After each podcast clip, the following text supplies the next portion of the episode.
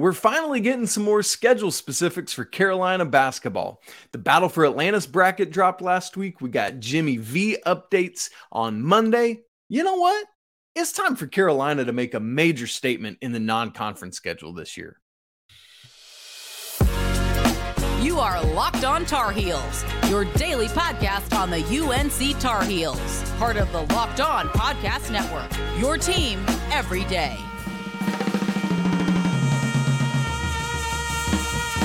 Hey there, what's up? It's Tuesday, August 8th, 2023. Welcome into the Locked On Tar Heels podcast, the only daily North Carolina show out there. I am your host, Isaac Schade, and I want to thank you for joining us, your first listener watch of the day. It's great to be hanging out as always, and I'm glad you're here, and I hope that you're glad I'm here. If not, I'll just quit and uh, the show can be done. I'm just kidding. It's good to be together. Let's get after it. This show is brought to you by LinkedIn. These days, every new potential hire can feel like a high stakes wager for your small business. That's why LinkedIn Jobs helps you find the right people for your team faster and for free. Post your job for free right now at linkedin.com slash locked on college. Terms and conditions apply. Yo, coming up on the show today, we're going to talk a little bit more football. The coaches poll, the preseason coaches poll dropped on Monday. And we also got some more realignment news that actually brings the ACC into play a little bit. And curious, we'll talk about it. But before we get to all that, we want to talk about this uh, basketball scheduling news that we've gotten over the past week or so. If you haven't been with us, I was on vacation with my family last week, so we didn't get to talk about the Battle for Atlantis bracket when it dropped. So I want to look at that as well as the Jimmy V Classic updates that we got on Monday. Let's start with Battle for Atlantis because that's the big one over Thanksgiving break. I don't know about you. I absolutely love Thanksgiving break basketball. All the multi team events, we call them MTEs. You got Maui and Battle for Atlantis, um, all this great stuff going on. And man, I just geek out on it. And so it's going to be taking place, the Battle for Atlantis coming up this November 22nd through 24th. That's Wednesday through Friday of Thanksgiving week. It's going to be awesome. So here's the bracket in case you haven't uh, heard it yet. I'll just give to you the Carolina parts of it. Uh, November 22nd, that first day, Wednesday, game one. Carolina kicks tips it off, I guess I should say, against Northern Iowa, noon Eastern on ESPN followed by Villanova versus Texas Tech 2:30 on ESPN or ESPN2. Game 3 Michigan and Memphis 5 Eastern on ESPN2 and then game 4 Arkansas versus Stanford 7:30 Eastern on ESPNU. The next day on Thanksgiving Day, you get up, you watch the Macy's parade, you skip over the dog show cuz woof. Yeah, that's funny. Anyway, I won't be watching that. I'll start to watch football until basketball games are on. But uh, if Carolina wins their first game, they would play the Villanova Texas Tech winner at noon again on ESPN. If they lose, they'll play the Texas Tech Villanova loser at 5 Eastern on ESPN2. And then the fourth, or excuse me, the third game would be on on Black Friday, November 24th. It'll be either Michigan, Memphis, Arkansas, or Stanford. If it's the championship, that'd be at 3:30 on ESPN. Third place games at 1 p.m. So that'd be the first game of the day on ESPN2. Fifth gate, fifth place games at 6 on ESPN U, And the seventh place game is at 8:30 on ESPN Plus. As always, it's one of those weird things where somebody's going to leave this thing 0 and 3. I mean, it's just the nature of how it goes. On paper, Northern Iowa is the kind of odd team out in terms of not being as prestigious as the rest, but uh, Carolina has lost to Northern Iowa before, and we'll talk about that in a second. Let me give you some interesting tidbits that I see as I look at this uh, bracket and field. Carolina's second matchup, again, which would be either against Villanova or Texas Tech. If it's against Texas Tech, the Tar Heels could be playing Kerwin Walton again. That'd be super interesting. The third matchup, several interesting things there. If Carolina plays Stanford, that would be against Jared ha- Jerod Haase, excuse me, former Carolina assistant. be against Harrison Ingram's old team. And also, don't forget, Cormac Ryan played at Stanford before Notre Dame. So, bunch of ties into Stanford there. Of course, if Carolina played plays Michigan, it could have been Caleb Love's team, but they didn't accept him. So there's that. So some interesting matchup tidbits.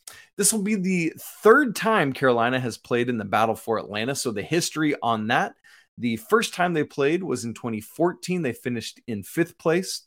Uh, Carolina came in ranked fifth in the nation, the second highest team in the field behind Wisconsin, who was second.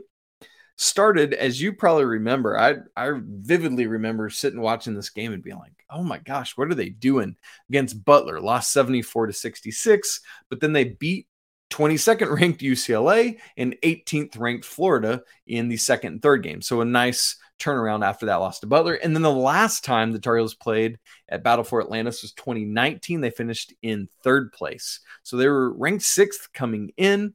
They beat unranked Alabama, then lost to unranked Michigan, and then wrapped up by knocking off number 11 Oregon. That was kind of Armando Bacot's breakout game as a freshman, if you remember that. Uh, really, really good showing there. All that to say, it's time for the Tar Heels to win this thing, man. Like I said in the cold open, let's go into this tournament, make a statement. You got to go in, knock off Northern Iowa to start off. I mean, that that's the thing. But then beyond that, I mean, there's there's nobody in this field that I look at and it's like Carolina can't beat them.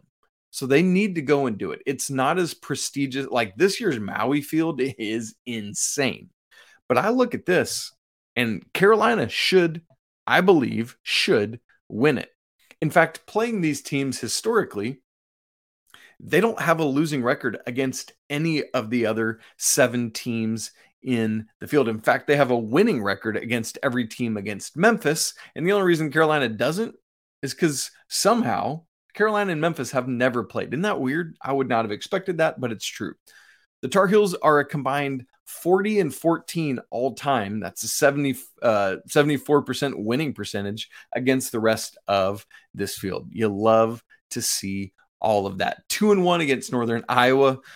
Famously, or I don't know, maybe infamously is a better way to say it. The Tar Heels lost to Northern Iowa Marcus Paige's senior year. You might remember the Tar Heels were number one in the nation. Marcus started the season hurt and came into that game. It was when, you know, Coach Williams would always do road games for seniors when he could, and went to play at Northern Iowa and lost just before the uh, Hall of Fame Classic there in Kansas City, where Carolina won that, had to come back, and then Marcus played his first game against Maryland, I believe was the game right after that in the ACC Big Ten Challenge. So there's that. Carolina is two and one against Texas Tech five and four against Michigan, never played Memphis, seven and three against Arkansas. And how about this? Stanford is the team that Carolina has played more than anyone in this field. The Tar Heels are 13 and 0 all time against the Cardinal. Cardinal. There's no S on the end of that bad boy. And so there you go. So that is the battle for Atlantis field. Carolina, again, I really, really think needs to go win this thing, needs to make a statement and say, here we are, get out of the way. We're trying to do stuff here. um, and then as for the Jimmy V Classic, the uh, more information or the specifics uh, had all been rumored, but now it's official and we got all the, the information about it on Monday. Obviously, this will be at Madison Square Garden. It's going to take place on Tuesday, December 5th games on ESPN. There are two games, so four total teams. Uh, doubleheader there. Carolina will play the second game, just one one game. They won't play against the other three teams. So the first matchup is Florida Atlantic coming off their great run in the postseason against Illinois. That should be a really, honestly, that should be a great game that I'm looking forward to. As uh, let's not call it the appetizer because it, it itself should be a great game. But then after that, we'll get North Carolina against the reigning national champion UConn Huskies, who, yes, lost a lot. But I'm telling you, folks, do not sleep on this team. They're bringing back a lot. Donovan Clingan stuck around. Tristen Newton's still there, and they're bringing in some absolute dudes. Stephon Castle, a freshman coming in who is legit. Now, Carolina and UConn, this will be their seventh all-time meeting. The Tar Heels lead the series five to one. So similar to uh, those teams in battle for Atlantis, the Tar Heels have had their way with uh, with the Huskies. They haven't played each other since 2005, but that was on the back end of a streak of playing four seasons in a row. So it's good to get back around to playing uh, what is right now the the cream of the crop in the Big East.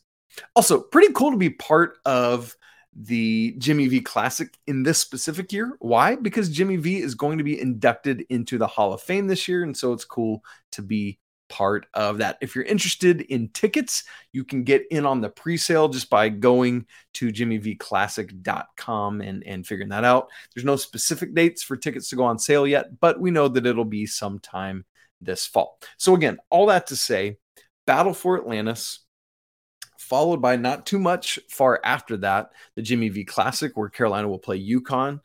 This is an opportunity on a massive stage to make massive statements. You remember that last year Carolina went to MSG. That's where the um, the CBS Classic was last year. The Tar Heels played Ohio State. That was the uh, kind of Pete Nance miracle shot to force overtime, and then the Tar Heels won. Great Tar Heel support at that game.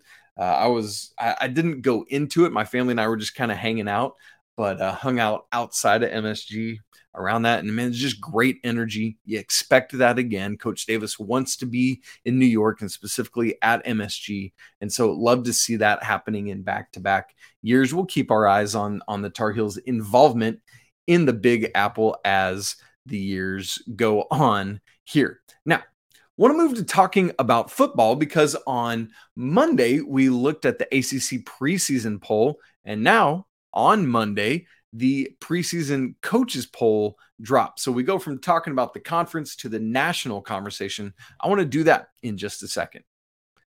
But first, this episode of Locked on Tar Heels is brought to you by LinkedIn. These days, every new potential hire can feel like a high stakes wager for your small business. You want to be 100% certain that you have access to the best qualified candidates available. That's why you got to check out LinkedIn Jobs, which helps you find the right people for your team faster, and for free. It's so easy to create a free job post, and then you just add the purple hashtag hiring frame to that profile to spread the word to everybody that you're hiring. After that, you can use simple tools like screening questions to help make it easy to focus on candidates who have just the right skill set and experience so you can then really quickly prioritize who you'd like to interview and ultimately hire. Let's be honest, the right new candidate can have a positive and measurable impact on your business. All of this is why small businesses rate LinkedIn jobs number one in delivering quality hires versus the leading competitors. LinkedIn Jobs helps you find those candidates you want to talk to faster. So post your job for free right now at linkedin.com slash locked on college. Again, that's linkedin.com slash locked on college to post your job for free. Terms and conditions apply. Hey, folks, so good to be together. All you everydayers that are with us all the time, thank you so much for diving in and being part of today's show. If you're a guest, a visitor, you just dropping in with us, welcome. We're so glad you're here. Would love for you to come and be part of the show on a more regular basis. Coming up next week, we're going to have a mailbag episode. Got some great questions already coming in. You can email those to the show, lockedontarheels at gmail.com. Or if you'd like to do it through video, we might even put your video, your voice, your face on the show. Just quick 10 to 15 seconds or so, your name, where you're from, and your question, and we'll get to it on the show.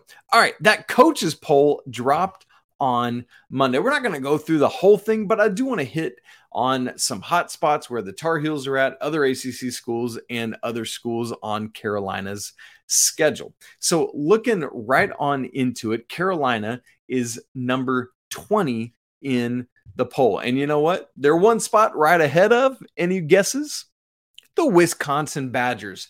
Take that, Phil Longo. yeah, go take that offense up. No, no, I'm just being vindictive and and uh, churlish at this point. I don't even know what that word means, but uh, I saw it in that uh, the Key and Peele skit that time, and it's just a fun word. And so I thought I would throw it out there and use it who knows? If somebody knows what churlish means, I'm just in the midst of doing this and I'm not even going to look it up. But Uh, the the top five in the poll, obviously Georgia number one, Michigan two, Alabama three, Ohio State four, and LSU five. So a whole bunch of SEC and Big Ten schools right there at the top. Now, Carolina, as I said, number 20, just ahead of Wisconsin, just poking some fun at Coach Longo and his new team. There are three other ACC schools that are ranked in the top 25 and that is Florida State is actually the highest ranked team even though the ACC media picked Clemson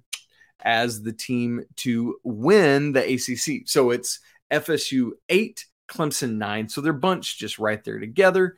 And then, while technically not an ACC school in football, Notre Dame is 13th. Obviously, they play a little bit of an ACC schedule and then are a full participant in basketball. But, you know, going to include them there just because they are. Carolina um, doesn't play um, Florida State this year. We were checking in all up on their schedule yesterday, and now it's not in back in my head as it was. So uh, Carolina does um, does play Clemson, but does not play Notre Dame or Florida State this year. So, of the four ACC schools that are ranked preseason in the coaches poll, this is not the AP poll. Carolina obviously can't play themselves. Um, and so, of the other three, they only play Clemson. So, you kind of get away pretty nice with that. Now, there are multiple multiple ACC teams and a couple other teams on Carolina's schedule in the others receiving votes category. So let's start with the ACC schools. Pitt comes in at 30th in others receiving votes, NC State 37th, Miami tied for 40th, Wake Forest 49th, and then Duke tied for 53rd, which uh, I believe they got two points in the poll. So, I mean, they're technically on there, whatever. And then two of Carolina's other non conference opponents are also listed in others receiving votes. South Carolina is number 27, and then Minnesota is tied for 40th, interestingly enough, with Miami. So, all that to say, while only one of Carolina's opponents is actually ranked preseason, there's a bunch of them that are just floating right there just outside of of the actual rankings. And so it's it's not the SEC. No, it's not the Big Ten. But Carolina is going to have some some rough sledding ahead of them in the football schedule. So we're gonna have to keep up with that, see how things move around and change. Starting again, right off with South Carolina, who's 27, just right on the outside looking in. As for the Tar Heels being at 20th, to me that feels like the uh, the third bear. Not too high, not too low, probably just right. And I think that let's be honest. I think that's a, a vote of confidence for Drake Maye. If eh, Drake Maye was not the quarterback of Carolina, after what happened at the end of last season, after what people expect the defense to be, yes, a lot of the offense returns at the skill positions, and that's great. And, you know, Josh Downs and Antoine Green are replaced um, with some transfers and, and other guys hopefully taking this step forward, like Kobe Paysour, um, Tez Walker, obviously. But we're gonna have to wait and see. But for me, I think this is an appropriate ranking for North Carolina. I'm not gonna bicker with it, and I'm also not gonna say, "Ooh, boy, we are too high." I think I think that's a good spot to be. But here's what I want to see happen, and I know Mack Brown is always harping on this kind of thing. You got to live up to it. And I know like living up to a 20th ranking isn't like living up to a top 10 ranking. But still, coaches around this country believe in North Carolina enough and what they're going to do to have them in the top 25 despite the end of last year. So go prove them right. Show them that you belong in this top 25 teams in the nation. Heck, move up. That starts with South Carolina. You got to go out, take care of business against them, send Spencer Rattler home with his cars that he buys from NIL money, and we move on beyond that. But Minnesota's lurking not too far beyond that. Obviously, App State's going to be tough, and conference play, man, you just got to get after it. The Tar Heels do. Now, uh, we talked earlier about Stanford playing them in basketball and how the Tar Heels have never lost to the Cardinal. That might be even better news than just thinking about a potential battle for Atlantis matchup. Why? we'll talk about that in just a second. All right, yesterday in the show, towards the end, we kind of touched on some of the realignment news that had happened over the weekend. Uh, if you missed all of that, let me just hit it for you again. The Pac 12 is essentially fallen apart. Not right now, this upcoming season, 23 24 academic year, it's all the same, same 12 schools. but then in 24 25, four schools go to the Big 12, four schools, four schools go to the Big 10. For the Big 10, it's USC, UCLA, Oregon, and Washington. All gone. For the Big 12, Arizona, Arizona State, we already knew about Colorado, and then Utah will join as well, leaving behind only Cal, Stanford, Oregon State, and Washington State.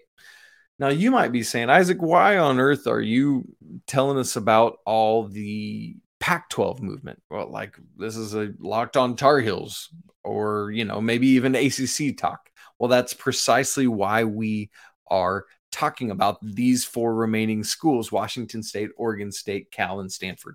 They are basically ships lost in the night with no oars, no sails, no rotor, no motor. Uh, they're just stuck at sea adrift, hoping for a bailout. Well, on Monday, ESPN's Pete Thamel reported that there are kind of some beginnings of conversations between the ACC and Stanford and Cal. Not Oregon State, not Washington State, and understandably so. They just don't have the quite the prestige or history of Stanford and Cal. And frankly, Cal really doesn't have the uh, the history that Stanford does either, but more so than Washington State or Oregon State. So, Thamel reported from sources that there are the beginnings of conversations. He called it, quote, exploratory discussions. So, there are two rounds of conversations that need to happen to really figure out where things are at, who feels what way, and what they want to do.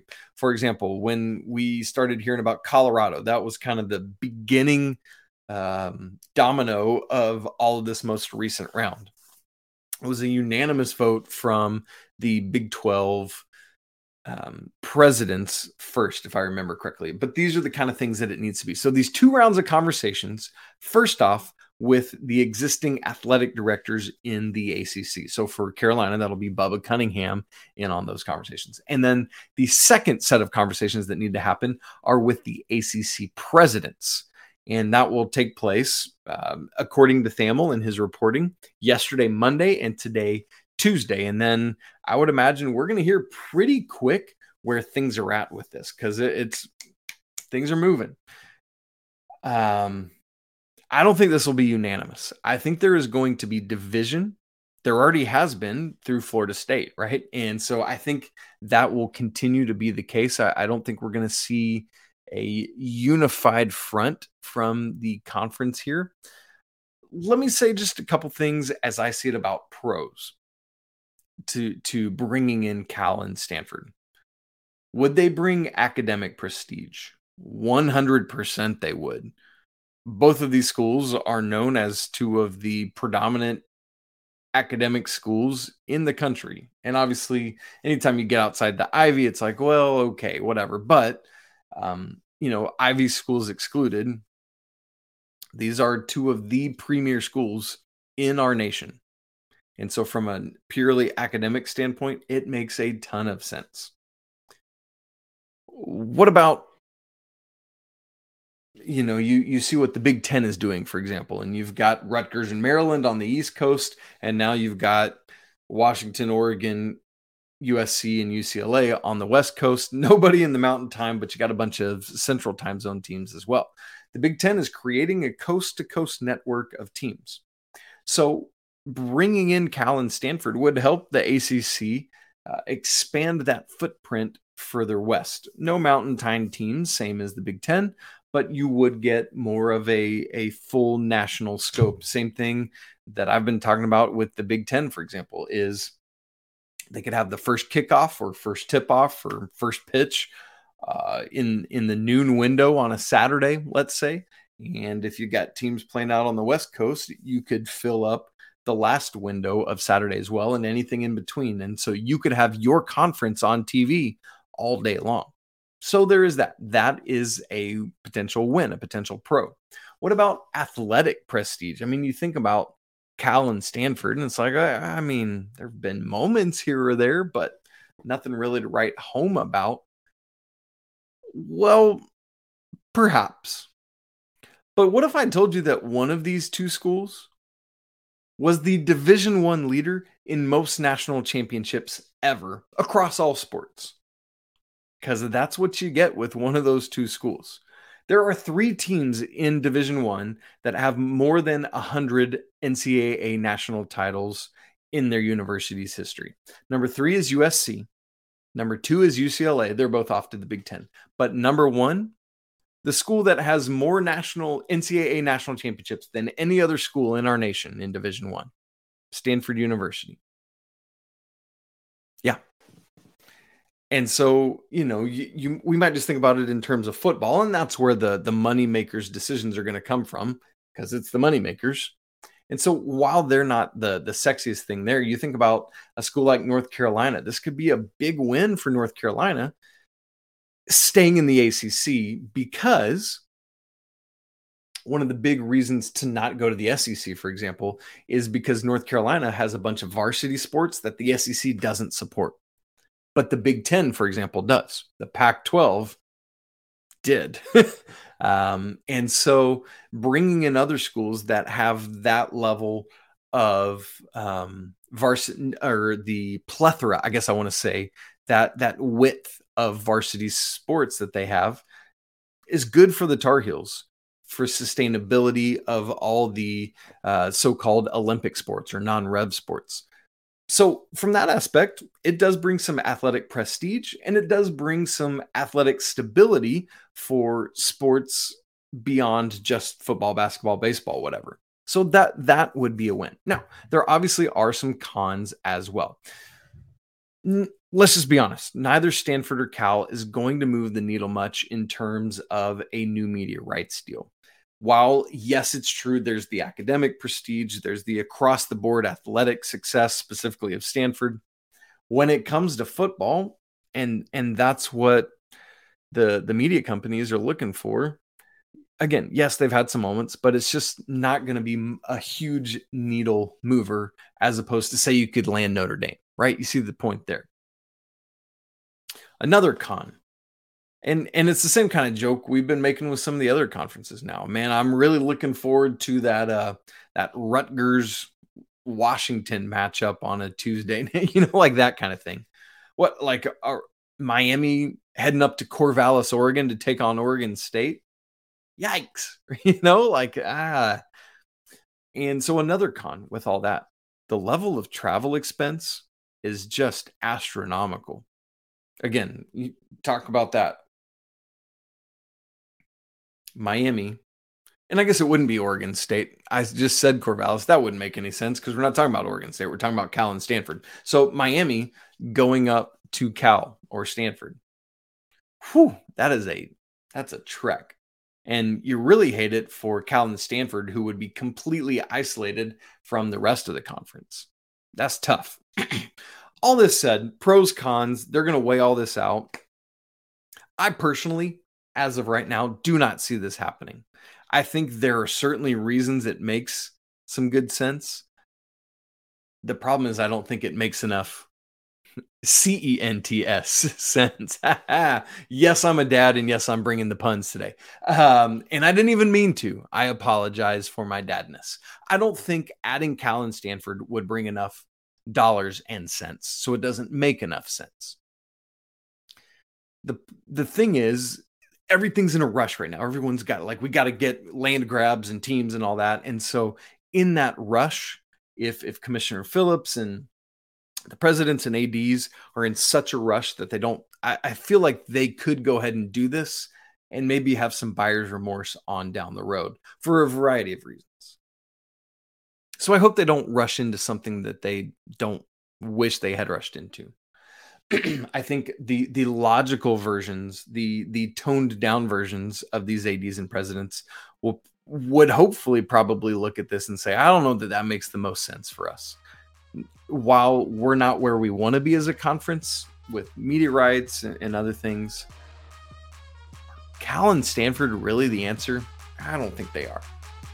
We're gonna have to keep looking at it though, because this thing's gonna keep moving. There's gonna be more steps. There's gonna be more um, dominoes that fall. So we'll have to keep talking about it and keep looking at it.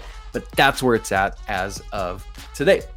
Well, friends, that's it for today's episode of Locked On Tar Heels. Thanks so much for joining us. Can't wait till tomorrow's episode, where Coach Pat Kilby and I will be hanging out with the next player in our roster preview series. You can follow the show on Twitter at Locked On Heels or me at Isaac Schade. Again, you can email the show locked on tar heels at gmail.com. Don't forget to subscribe on audio or video platforms. If you are watching, smash the like button to let us know you're here and leave comments on your thoughts on all of this that we've been going through today. Hey, folks, it's always a great day to be a Tar Heel, right? You know it is. We'll talk again tomorrow, but until then, peace.